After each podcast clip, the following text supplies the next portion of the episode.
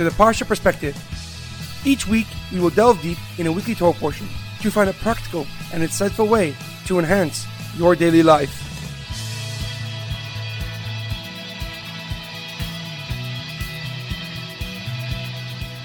Thank you for tuning in. My name is Shalom Yamini. Each week, we will look into the weekly Torah portion to find inspiration that will complement your daily life and intensify your connection to God.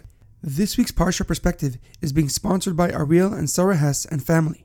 May Hashem bless the entire family with much health, success, and prosperity. This week's Parsha Perspective is also dedicated to my great grandmother, Fruma Bas Binyamin. May her neshama have an aliyah, and may her memory be a blessing for my family and the entire Jewish people. If you or someone you know would like to sponsor a week of the Parsha Perspective, please email us at theparshaperspective at gmail.com. This week's Torah portion is Parshas Emor. Our Parsha begins with a few laws pertaining to Kohanim. Specifically, a Kohen is commanded to remain pure at all times and can only become impure for the burial of specific relatives. This law is applicable even till today, which is why Kohanim almost never enter cemeteries. The Torah continues with many laws concerning the sacrifices such as the minimum age at which an animal can be used, or which blemishes disqualify it. When the Parsha explains the laws of the sacrifices, it says, Shar oiseh that you shall not slaughter an ox or a sheep and its offsprings on the same day. Three psukim later, it says.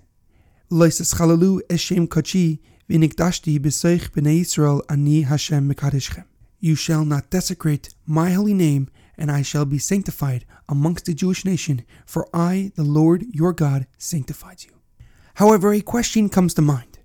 Why did the Torah say not to desecrate God's name immediately following the law of not slaughtering a mother and her calf on the same day? The Talmud in Yevamos 79a states that David HaMelech said there are three characteristics which distinguishes the Jewish people. We are merciful, we are bashful, and we are kind. The Maharal in Netivos Olam writes that these three characteristics were given to the Jewish people to distinguish them as descendants of the first forefather Avram Avinu.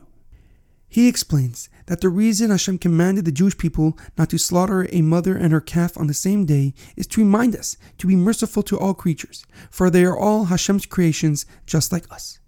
The Rambam in Moreh Nevuchim writes that the same rationale can be applied to the mitzvah of Shiluach HaKan the commandment of sending away the mother bird from its nest, so she shall not feel pain when you take her young.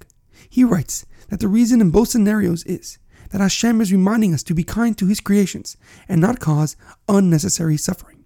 This is why the Pasuk says, You shall not desecrate my holy name. Hashem is telling the Jewish people that if you do not adhere to this commandment, it is a desecration to God Himself for it shows a lack of sensitivity towards God and His creations. Being kind and compassionate is a core component of our community. We instill in our youth the mindset of being compassionate to every person, even if we do not know them. However, that does not only apply to people, but rather to all life on earth. We must believe that everything is created by God, and therefore has inherent value that is far beyond our own understanding. In our daily life, we must be kind and compassionate towards one another even if someone is not deserving of such kindness. One seemingly small good deed, or a smile and a good morning, may have a drastic effect on a person's life. It is imperative that you understand that it is you who gains the most from that interaction, not only because of the reward that you will receive from God, but also the fulfillment that you receive in your life and the bright light that you will shine on this world. There is an amazing quote by Hillel Be like the students of Aaron, love peace, pursue peace, love your fellow, and bring them closer to the Torah. Have a great weekend and good Shabbos.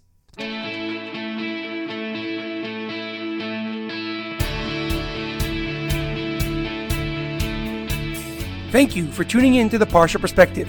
Check out our website, theparshaperspective.com. Send thoughts and comments to theparshaperspective at gmail.com. Till next time, thanks for listening.